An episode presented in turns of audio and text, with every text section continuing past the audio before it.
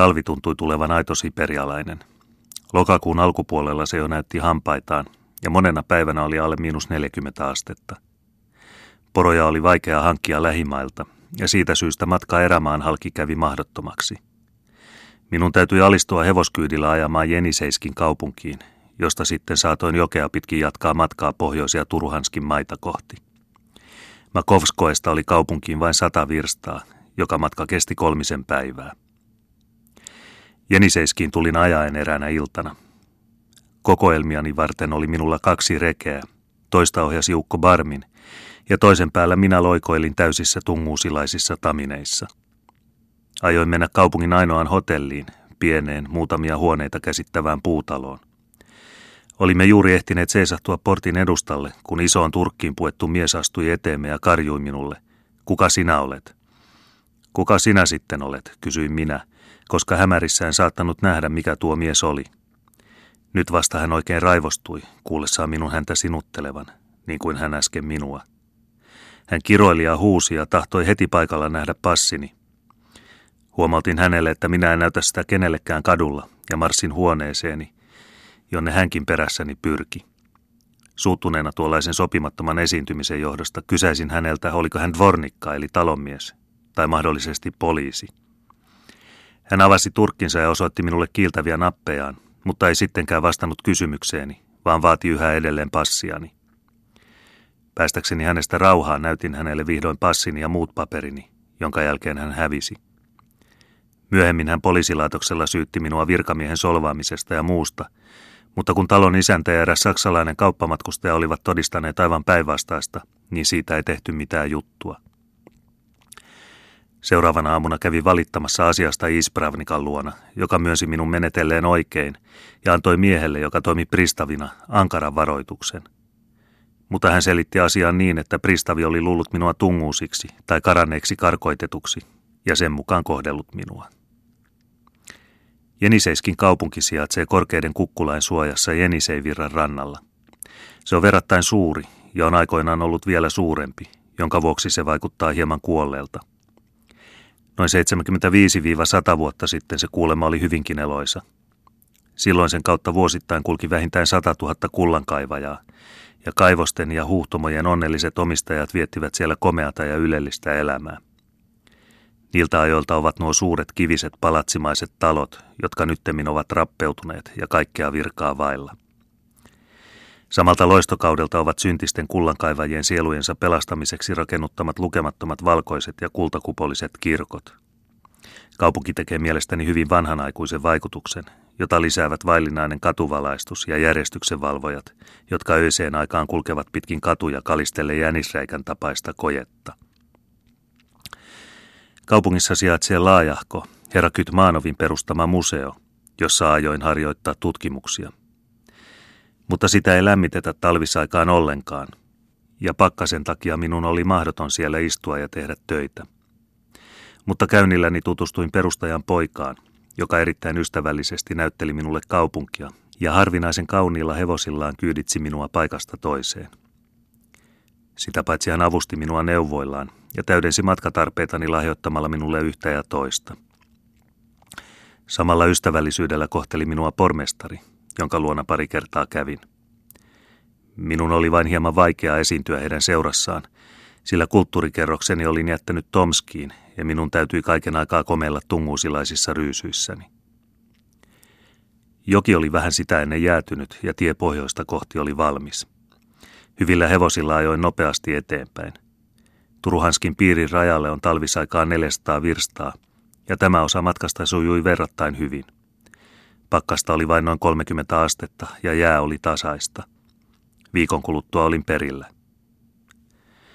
Pitkin joen rantoja asuu enimmäkseen venäläisiä, ja asukkaat ovat sangen varakkaita.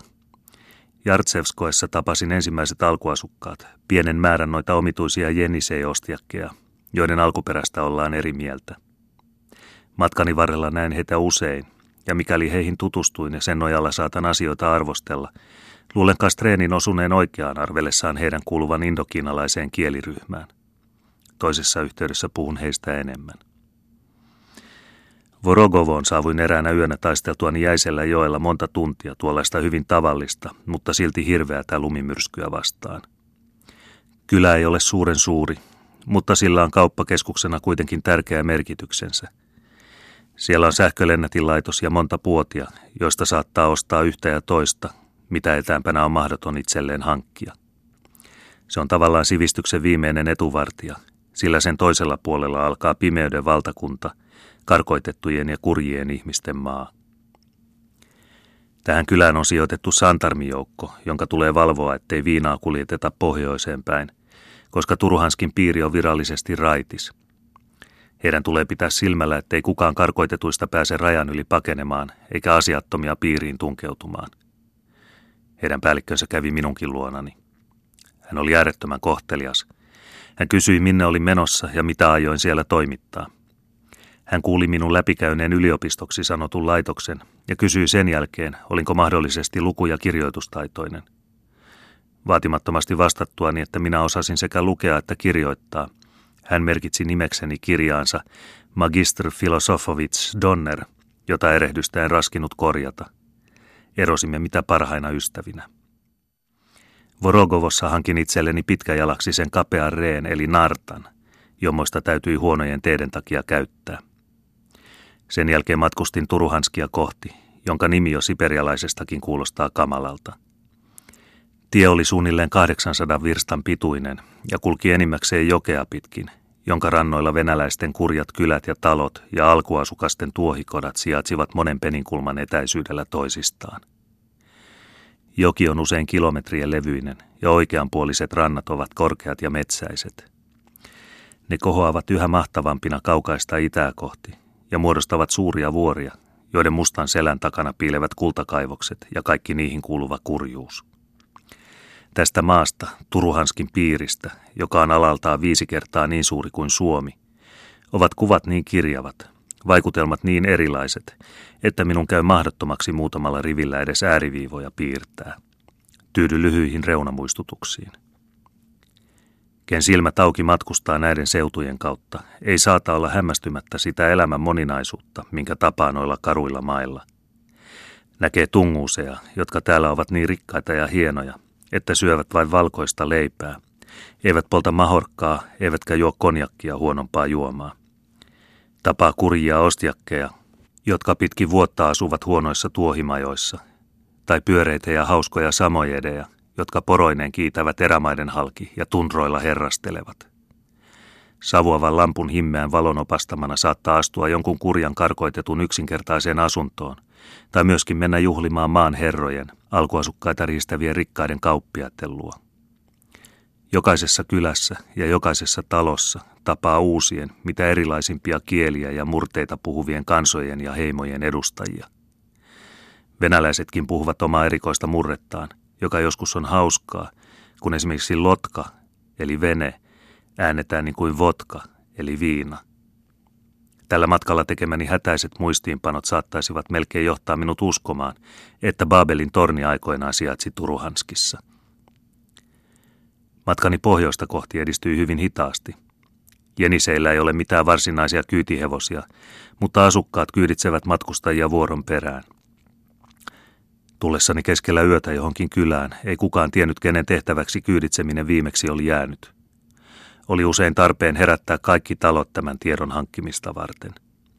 Ja kun oikea mies vihdoin oli löytynyt, kesti kauan ennen kuin hän oli matkavalmiina. Ensiksi oli herätettävä vaimo, jonka tuli panna samovaari kuntoon. Miehen täytyy juoda teetä ennen kuin lähti hevosia etsimään. Jos kylä oli hyvin pieni, täytyy tyytyä yhteen ainoaan hevoseen. Ja troikka syntyi siten, että hevosen kummallekin puolelle valjastettiin koira. Tällainen kolmivaljakko ei kuitenkaan ollut juuri muita huonompi, sillä koirat vetivät kuormaa yhtä hyvin kuin nääntynyt ja rasittunut hevonen. Ehtiäkseni nopeammin perille ajoin yötä päivää. Pian muodostui nartassa torkkuminen tavallisemmaksi kuin mökeissä nukkuminen, ja se olikin eduksi, sillä kärsivällisyys on tarpeen tuomoisella satojen ja tuhansien virstojen taipaleella. Jolle jaksanut koko aikaa ihailla pohjoisella taivaalla loistavaa otavaa, kävi nukkuminen ainoaksi ajanviettokeinoksi, sillä tunnit ryömivät yhtä hitaasti eteenpäin kuin nartta, joka ainoastaan mitä suurimmalla vaivalla tunkeutui metrin paksuisessa lumessa korkeiksi vuoriksi kasaantuneiden jäämöhkäleiden välitse. Kun sattui pyry, ei nähnyt kerrassaan mitään, ja usein me eksyimme Jeniseen jäillä. Onneksi hevoset vain harvoin erehtyivät suuntaamaan kulkunsa joessa oleviin sulapaikkoihin, joissa mahdollisimman kylmä kylpy odotti muutenkin sangen viluisia matkamiehiä. Välin oli 50 astetta pakkasta ja tuuli viilsi kasvoja kuin veitsellä. Täytyi olla kovin varoillaan, jottei pakkanen pääsisi yllättämään ja häpeällisesti riistämään saaliikseen hajuelimen näkyvintä päätä. Neljän peninkulman matka kesti usein kahdeksasta yhdeksään tuntia, ja siinä ajassa ehti jo hyvin tuntea kylmää ja paleltua. Mutta edellisenä talvena olin karaissut itseäni sekä avannoissa kylpemällä että saunan jälkeen kierimällä lumessa, ja sen vuoksi saatoin tämän niin kuin vieläkin kovemman pakkasen kestää. Tullessani Potkan Menna ja Tunguskaan oli päivä jo melkein yhtä pimeä kuin yö, ja auringosta ei näkynyt muuta kuin silloin tällöin taivaalla punainen kajastus, joka samalla kertaa edusti sekä aamu- että iltaruskoa.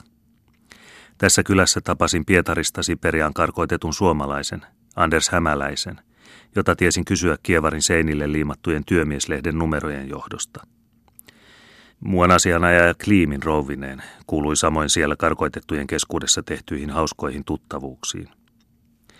Joen toisella rannalla oli muutamia tuohikotia, joissa myöskin kävin.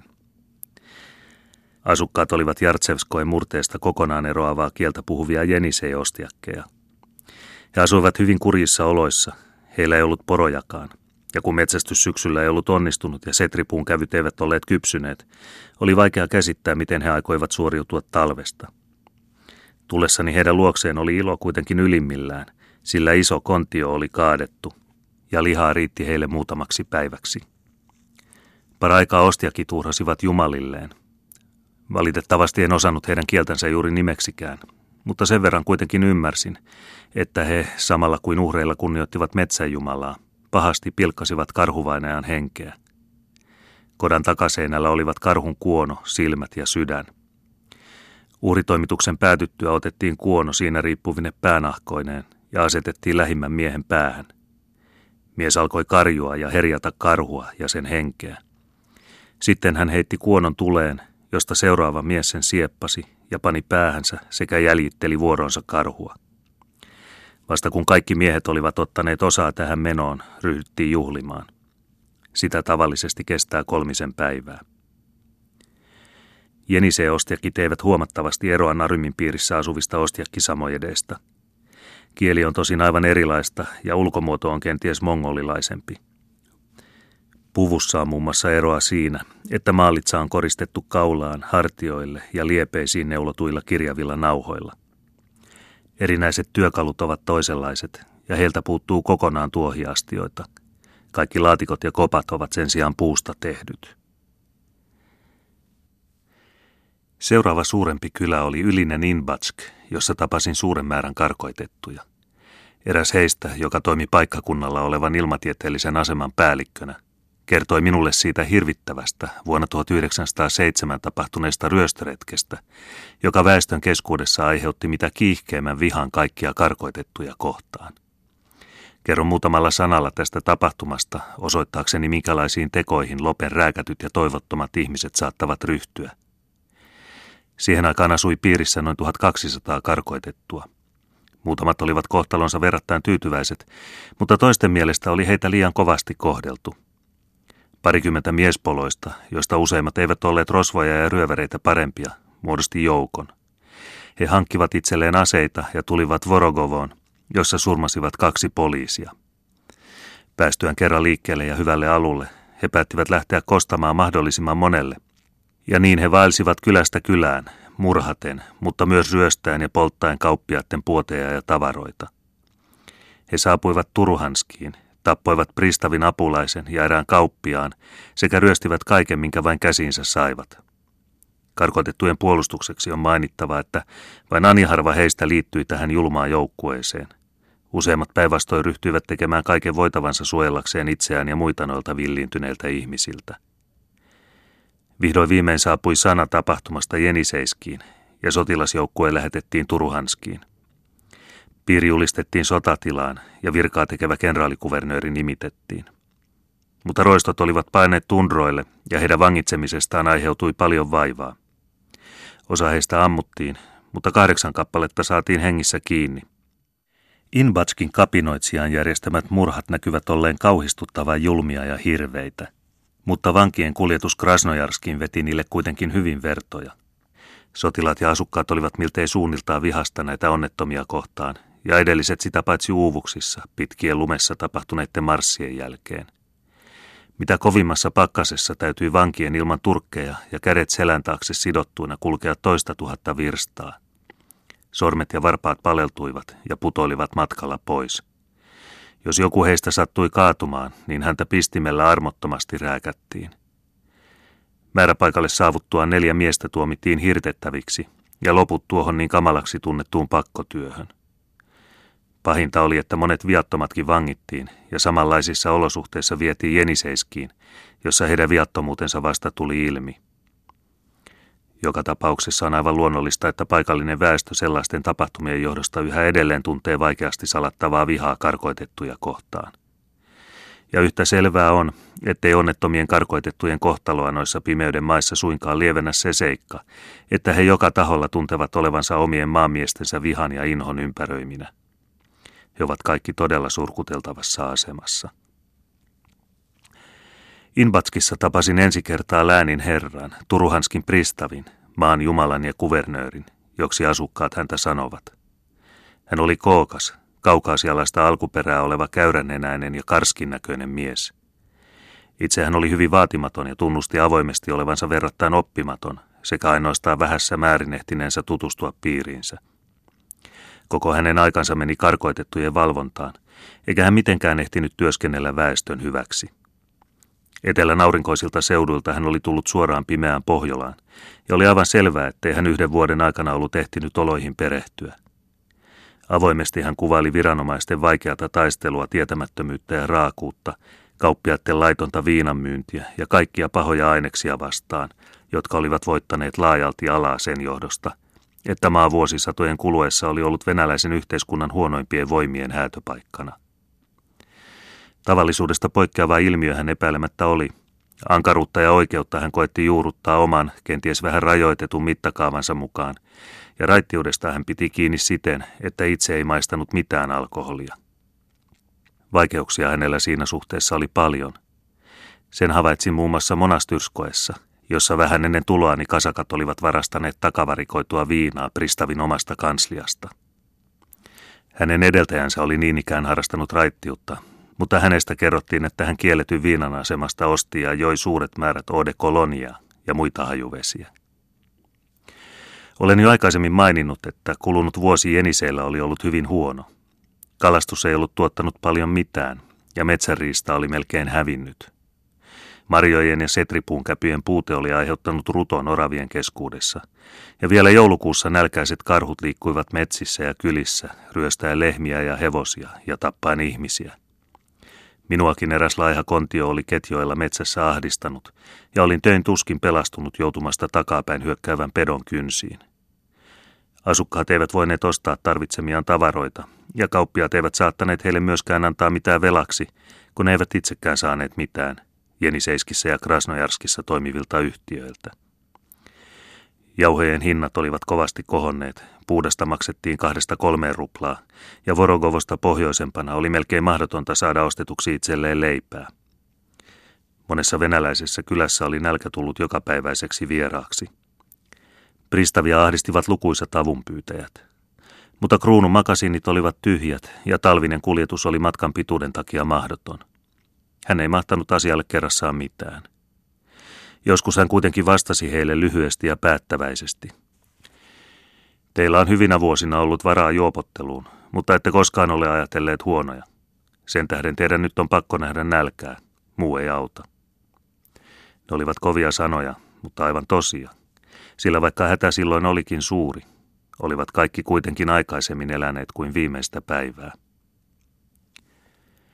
Kuta pitemmälle pääsin, sitä kylmemmäksi ja kolkommaksi kävi ilma – ja päivä muuttui mustaksi yöksi. Taival oli tavattoman yksitoikkoinen ja vain harvoin tapasi kunnollisia asuntoja. Siellä täällä näki kuitenkin alkuasukasten kustannuksella rikastuneiden kauppiaiden komeita taloja. Olin toivonut matkalla tapaavani noita ensin mainittuja, voidakseni heidän keskuudessaan ryhtyä alustaviin tutkimuksiin. Mutta onni ei minua suosinut. Useimmat olivat vähän ennen tuloani ehtineet painua takaisin tundroille. Joulukuun alkupuolella saavuin tavanmukaisessa pyryilmassa pohjoisimpaan sivistystä edustavaan kolkkaan, Monastyrskoen kylään, joka on muinoin niin kuuluisan ja pahamaineisen Turuhanskin perillinen. Kivinen kirkko ja kymmenkunta jää- tai lasiikkunasta puutaloa, siinä kaikki mikä on jäljellä muinaisesta loistosta. Asukkaita ei ole paljon ja useimmat ovat virkamiehiä. Ensisijalla on pristavi, johon lukija on jo tutustunut. Hänen leiriinsä, sillä tälläkään paikkakunnalla eivät kaikki elä sovussa, kuuluu hänen apulaisensa ja kirjuri, joka on mahtava mies ja suuri isänmaan ystävä. Hän on taistellut venäläis-japanilaisessa sodassa suuriruhtinaiden seurassa ja saanut neljä yrjöristiä urhoollisuudestaan. Vartioväkeen kuuluu kasakoita, jotka eivät osaa ratsastaa ja harvoin ovat nähneetkään hevosen. Toiseen leiriin kuuluvat tuomari perheineen sekä muutamat kauppiaat, niiden joukossa eräs Riian saksalainen, jonka luona siellä ollessani asuin. Papistoa edustaa Turuhanskin läänirovasti, joka on hauska kansanmies. Hänen poikansa elää samojedien tapaista elämää tundralla. Vanhan luostarin asukkaihin kuuluu neljä vanhaa munkkia, joiden verosia ei luultavasti tapaa Venäjällä eikä muuallakaan maailmassa, sekä lähetyssaarnaaja, joka kastaa enemmän pakanoita kuin mitä alkuasukkaita yhteensä on. Palattuani Dudinkasta saatoin joulupyhien aikana pari päivää seurustella tämän omituisen seurakunnan kanssa. Niin ihmeelliseltä kuin asia tuntuukin, näytti minusta virkamiespiiri kaikkein miellyttävimmältä. Ei tietenkään sen tavan tähden, millä he kohtelivat noita onnettomia karkoitettuja tai muita asukkaita, vaan verrattain suuren rehellisyytensä takia. Ei ole ihmeteltävää, jos sellaisen ruhtinaskunnan johdossa 30 ruplan kuukausipalkalla oleva mies yrittää hankkia itselleen sivutuloja – Ennen muinoin oli tämä yleistä ja sitä välttämättömämpää, koska pristavin täytyy luovuttaa osa palkastaan häntä ylempänä oleville virkamiehille. Samoin edeltä vaadittiin vuosittain suuret määrät turkiksia, jotka mukaan annettiin valkoiselle saarille valmistettavaa turkkia varten. Ja alkuasukkaat käsittivät varsin hyvin, että siihen tarvittiin tavallista enemmän nahkoja, sillä pristavi oli kertonut heille, että saari oli yhtä suuri tai suurempi kuin Turuhanskin kirkko – Nyttemmin tämä järjestelmä on melkein kokonaan hävinnyt, ja Pristavin täytyy tyytyä elämään yksin omaan palkallansa. Tätä on pidettävä hyvinkin kunnioitettavana, koska hän helposti saattaisi hankkia itselleen melkein välttämättömiä lisätuloja. Munkit ottavat tehtävänsä jotenkin keveältä kannalta. Kesäisin he viljelevät perunoita, jotka halla syksyllä vie. Pitkän talven he vartioivat kirkossa lepäävän pyhän Vasilin luita – Tämä pyhä mies eli 200 vuotta sitten hävitetyssä Mangasean kaupungissa, jossa hänet myös murhattiin. Myöhemmin eräs munkki löysi hänen muuttumattoman ruumiinsa keskellä talvea viheriöitsevältä niityltä. Ruumis vietiin luostarin kirkkoon, jossa se ajoittain aikaan saa jonkun ihmeen. Vähän ennen tuloani oli se kävellyt kirkossa ja sytyttänyt kaikki siellä olevat vahakynttilät. Niin ainakin munkit minulle juttelivat. Parasta aikaa tutkittiin noita ihmeitä siinä mielessä, että synodi havaitsisi vainajan pyhäksi ja julistaisi hänet viralliseksi pyhimykseksi. Yksityisesti melkein kaikki piirin venäläiset häntä jo sellaisena palvelivat. Joulupäivinä näin noiden munkkien vaeltavan talosta taloon siunaamassa pyhäinkuvia. Jokaisessa talossa heille annettiin paitsi rahoja, myös ruokaa ja viinaryyppyjä – ja siitä oli seurauksena, että he iltapäivällä jo olivat unohtaneet kaiken hurskautensa ja hyvin epäselvässä tilassa toimittivat tehtävänsä enemmän ihmisten huviksi kuin Jumalan ja kirkon kunniaksi. Lähetyssaarnaaja oli kerrassaan toisenlainen. Hän ei ollut yhtä typerä kuin muut, vaan paljon viekkaampi ja ovelampi. Hän oli tosin koko ikänsä ahkerasti kastanut pakanoita ja haudannut kristityitä, mutta asian taloudellinen puoli oli hänestä sittenkin kaikkein tärkein. Minulle kerrottiin monelta eri taholta piirteitä hänen toiminnastaan, jotka osoittavat, että hän ei ollenkaan pystynyt tehtäväänsä. Hieromalla alkuasukkaiden kanssa alati kauppaa kastamisesta ja muista kirkollisista toimituksista, oli hän antanut heille mahdollisimman huonon käsityksen kristillisestä kirkosta, ja kristinuskoon kääntyminen muuttui heidän käsityksessään yksinkertaiseksi liiketoimitukseksi.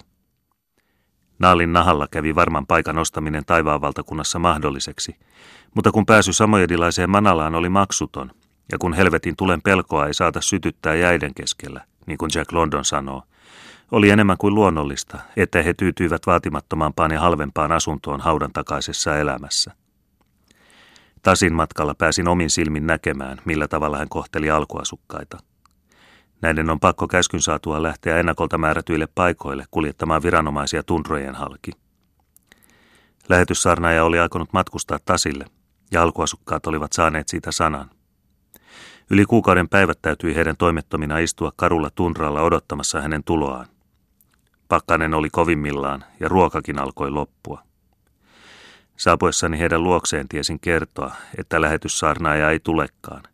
Hän oli löytänyt parempia metsästysmaita ja halaistulla sanallakaan asiasta ilmoittamatta matkustanut aivan toisaalle.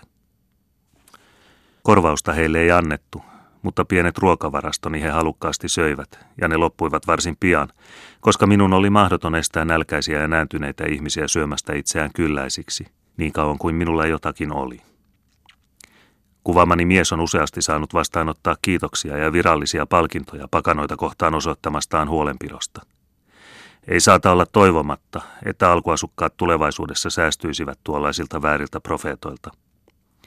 Persoonallisesti hän oli sangen ystävällinen minua kohtaan, ja muutamat hänen antamansa tiedot eivät olleet ihan arvoa vailla. Pahimmat olivat sittenkin kauppiaat, tai oikeammin useimmat heistä – he ymmärsivät, miten ihmisiä on nyljettävä, jokainen omalla tavallaan. Samojedien ja tunguusien täytyy tavallisesta viinapullosta maksaa 20 ruplaa, ja kaikenmoinen romu ja roska käy erinomaisesti kaupaksi. Nyttemi he eivät kuitenkaan näy enää voivan käyttää niitä tapoja, joita vielä joku aika sitten eräs myöhemmin murhattu kuuluisa alkuasukasten rääkkäjä ihan julkisesti käytti. Väkivallalla hän anasti itselleen minkä vain käsinsä sai ja maksoi itsemääräämiensä hintojen mukaan. Jos joku oli hänelle velkaa eikä kyennyt sitä suorittamaan, turvautui hän pahoinpitelyyn, ja pari kertaa tapahtui, että hän puhkaisi onnettoman uhrinsa silmät, niin kuin hän joskus myös teki itsensä syypääksi murhaan. Tämä mies oli koko piirin kauhuna, eikä kukaan ollut varma hengestään niin kauan kuin hän tundralla eli. Viime vuosien aikana tavat ovat jonkun verran muuttuneet ja menettäneet raakuuttaan, mutta oikeastaan ei taida olla kovin suurta eroa murhan ja viinaan hukuttamisen välillä. Monastyrskoissa tapasin muun muassa suuren määrän maan itäisistä osista kotoisin olevia niin sanottuja olympialaisia tunguuseja, jotka monessa suhteessa eroavat eteläisistä sukulaisistaan. Kastreen kuvaa heitä seuraavalla hyvin sattuvalla tavalla. Tunguusit ovat hienoa, siistiä ja siroa kansaa. Heitä voisi syystä sanoa Siperian aateliksi. He pyrkivät kaikin tavoin sievistämään ja silittämään ulkoasuansa, ovat verrattain puhtaita ja siistejä hoitavat ja harjaavat leikkaamatonta tukkaansa, tatuoivat kasvonsa ja koristavat ruumiinsa eriskummallisesti kirjailuilla puvuilla. He rakastavat tanssia ja ritarillisia ruumiinharjoituksia sekä omaavat notkeutta ja joustavuutta, joka edullisella tavalla poikkeaa samojedien ja ostiakkien hitaasta ja raskaasta olemuksesta. On vain vahinko, että tunguusi leveät poskipäät, litteä nenä ja mongolilaiset kasvojen piirteet tekevät niin vähän miellyttävän vaikutuksen eurooppalaiseen katsojaan. Luonteeltaan on tungusi minusta näyttänyt viekkaammalta ja juonikkaamalta kuin sekä ostiakki että samojedi. Tähän kuvaukseen haluan omasta puolestani vain lisätä huomanneeni näiden tunguusien kielenkin monessa suhteessa eroavan ennen kuulemastani. Luulen heidän muita paremmin voineen estää kieleensä tunkeutumasta kaikkia niitä lainasanoja ja kielellisiä rikkaruohoja, joita eteläisissä murteissa niin runsaasti tavataan. Hyvin mielenkiintoista oli todeta heilläkin vallitsevan totemismin, joka siis, vastoin aikaisempia oletuksia, näyttää olevan aavistamattoman laajalle levinnyt. Kastreenilla on kyllä siihen suuntaan käypiä viittauksia, mutta minun tietääkseni ei kukaan tähän asti ole esittänyt tämän tapaisia huomioita. Jos tämä uskontomuoto tavataan myös Jakutskin piirissä asuvien alkuasukasten keskuudessa, niin se tavalla tai toisella on levinnyt Uralilta aina Beringin salmelle ja Pohjois-Amerikkaan – ja silloin tästä tosiasiasta kenties muodostuisi yksi mahdollinen ja uusi lähtökohta arktisen kulttuurin ja sen alkuperän tutkimiselle ja selvittämiselle. Tunguuseilla kuuluu heidän omien sanojensa mukaan olevan erikoisia puusta tehtyjä pilareita, joissa ihmisen polveutuminen totemeläimestä on kokonaan kuvattuna. Muista alkuasukkaista en nähnyt kuin harvoja Bajihan heimoon kuuluvia ostiakkisamojedeja, joista minulla oli paljon iloa, koska huomasin heidän täysin ymmärtävän samojedilaista puhettani sekä tuntevan paljon vanhoja satuja ja lauluja, muun muassa tarina Niitiestä, jota hekin palvelevat kansansa suurena sankarina. Monastyrskoissa sain vastaanottaa postini, jota en ollut nähnyt sitten elokuun loppupuolen. Näin kyllä osan siitä Jeniseiskissä, mutta kun se oli osoitettu Turuhanskiin, niin minä en saanut sitä, vaan oli minun sen takia vielä matkustaminen toista tuhatta virstaa. Olin kyllä aikaisemmin ollut pahoillani tuon muodollisuuden takia, mutta nyt oli vain kiitollinen siitä, että ylimalkaan olin sen saanut. Ennen suurta retkeäni Tasille ja Obille suoritin vielä nopean matkan Turuhanskista yli 600 virstaa pohjoisempana sijaitsevaan Dudinkaan. Tämä 1200 virstan taipale antoi minulle terveellisen käsityksen siitä, mitä myöhemmin oli tuleva. Jos varoitukset olisivat minuun tepsineet, olisin epäilemättä palannut samaa tietä takaisin. Sain hyvin selvästi kokea siperialaisen talven tuimaa suloutta. Jätin verrattain lämpimän huoneeni, noin miinus 15 astetta Celsiusta, saksalaisen kauppiaan luona, ja läksin poroilla pyrkimään pohjoista kohti 55 asteen pakkasessa ja heikon mutta polttavan pohjoistuulen puhaltaessa. Sairaaloinen Kastreen suoritti saman matkan niin sanotussa balokissa. Se on poronnahoilla peitetyssä korkeassa ja pitkässä reessä, josta matkustamistavasta hän mainitsee seuraavaa. Minut pakattiin niin sanottuun balokiin, joka ulkomuotonsa puolesta muistutti pitkulaista laatikkoa. Vastenmielisyys tulla ruumiin tavalla kuljetetuksi ahtaassa hämärässä kirstussa pani minut asettumaan kyytimiehen rekeen. Mutta tämän huimapäisyyden sain pian sovittaa paleltuneilla jaloilla, sormilla ja kasvojen osilla. Kun tämä onnettomuus seuraavassa talvileirissä keksittiin, katsoin sopivaksi palata vankilaani, johon suljettuna makasin loppuosan päivästä. Rikkaiden kauppiaiden ajoneuvot ovat oikeiden huoneiden tapaisia. Niissä on sekä kamiini että sänky ja usein pöytä ja pari tuoliakin. Tämänlaisia rekiä varten tarvitaan 10-12 poroa, ja niissä saattaa asua tunralla aivan samalla tavalla kuin kotosalla. Näin ollen onkin luonnollista, että kauppiaat usein matkustavat tasaiselle tunralle, mutta eivät koskaan käy suurissa metsissä, joissa tuollaista balokia on mahdoton kuljettaa. Minä puolestani kärjyydyin samojedilaiseen säkkiturkkiin ja istuuduin tavalliselle nartalle, josta minulla oli vapaa näköala. Usein minua paleli kovasti ja joskus voin sangen pahoin, mutta jonkun ajan kuluttua matkustaminen tuntui minusta hauskalta, koska oli vapaudessa ja raittiissa ilmassa, vaikka se muuten oli epämukavaa ja vaivalloista. Luulen pakkasen kovemmin tuntuvan suljetussa balokissa kuin avoimessa reessä, jossa aina saattaa lämmitellä itseään ajamalla ja pitämällä kurissa huimaa vauhtia eteenpäin kiitäviä poroja. Yksistään istuminenkin tuottaa melko lailla vaivaa, ja kun koko aika on pakko kaikki voimin ponnistella paikkansa säilyttämiseksi, niin pysyy aivan itsestään lämpimänä.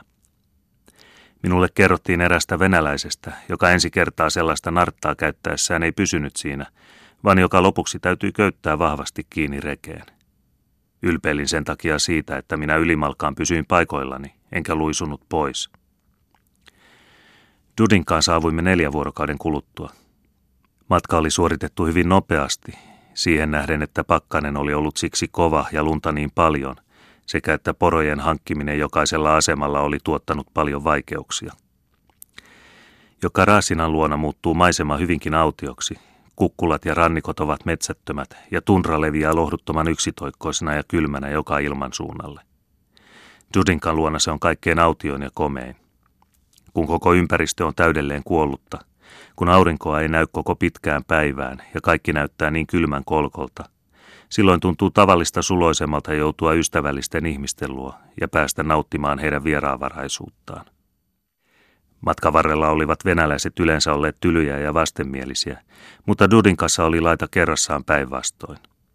Olimme matkustaneet yötä päivää, enkä minä ollut saattanut ollenkaan nukkua, ja sen vuoksi olinkin perille tullessani tavallista väsyneempi. Saavuin kylään jouluaattona, mutta oli liiaksi rasittunut jaksaakseni juhlaa laisinkaan ajatella. Menin asumaan erään Popov-nimisen kauppiaan luo, joka oli tyytyväinen saadessaan tavata suuresta maailmasta tulleen ihmisen. Heti tulon jälkeen minua aito siperialaiseen tapaan kestittiin runsailla ruuilla, ja isännän gramofoni soitti muun muassa Aave Marian. Sen jälkeen minä uupuneena heittäydyin hänen kamarinsa lattialle nukkumaan. Ja niin oli toinen Siperiassa viettämäni jouluilta melkein huomaamatta hiipinyt ohitseni. Dudinkan pienessä yhteiskunnassa vallitsee hiljaisuus. Aurinko ei paista päivällä, ja silloin pimeys on suurempi kuin yöllä, sillä öiseen aikaan kuu ja tähdet loistavat, mutta päivällä ei mikään taivaan tuli. Mökeissä lamput ja takkavalkeat palavat kautta vuorokauden, ja ihmiset eivät siellä saata erottaa päivää yöstä. Ulkona on autiota ja kylmää. Tunralla ei näe ainoatakaan puuta. Lumiaavikkojen välillä jenisei nukkuu suunnattoman raskaan jääpeitteensä alla, ja luonto on kuollut. Kun myrsky ulvoo ja lumi tuulen ajamana tupruaa suurina pilvinä, eikä ympärillä näy muuta kuin pimeää yötä, silloin tämä maanosa tuntuu hyvin vähässä määrässä soveltuvan ihmisten asuinpaikaksi. Silloin tällöin ilmestyy poroillaan ajavia alkuasukkaita pimeyden ja tundran mailta. He eroavat tosin huomattavasti toisistaan, mutta kaikki kantavat sittenkin samaa villiä erämaan leimaa. He ovat pohjoisimman idän ihmeellisiä miehiä, sydänmaiden lapsia, jotka ovat voittaneet taistelussa olemassaolon puolesta ja tietävät elämisen taidon mailla, missä tuskin inhimillinen elämä on mahdollista. Heitä saapuu joukkue toisensa jälkeen – mutta ikään kuin lämpimässä tuvassa sulamisen pelosta he siellä vain pistäytyvät, hetkisen kuluttua jälleen kiiruhtaakseen pois pakkaseen ja lumeen. Ensiksi näin muutamia kesäisin joenrannoilla kalastelevia ja talvisin tundralla eläviä jenisei samojedeja. Sitten tuli komeihin, naalinnahalla koristettuihin säkkiturkkeihin puettuja avam samojedeja. Päihineessä heillä oli ketunhäntä ja jaloissa aivan pyöreät poronahkasaappaat. Jalkineettensa takia heitä sanotaan kaviollisiksi miehiksi.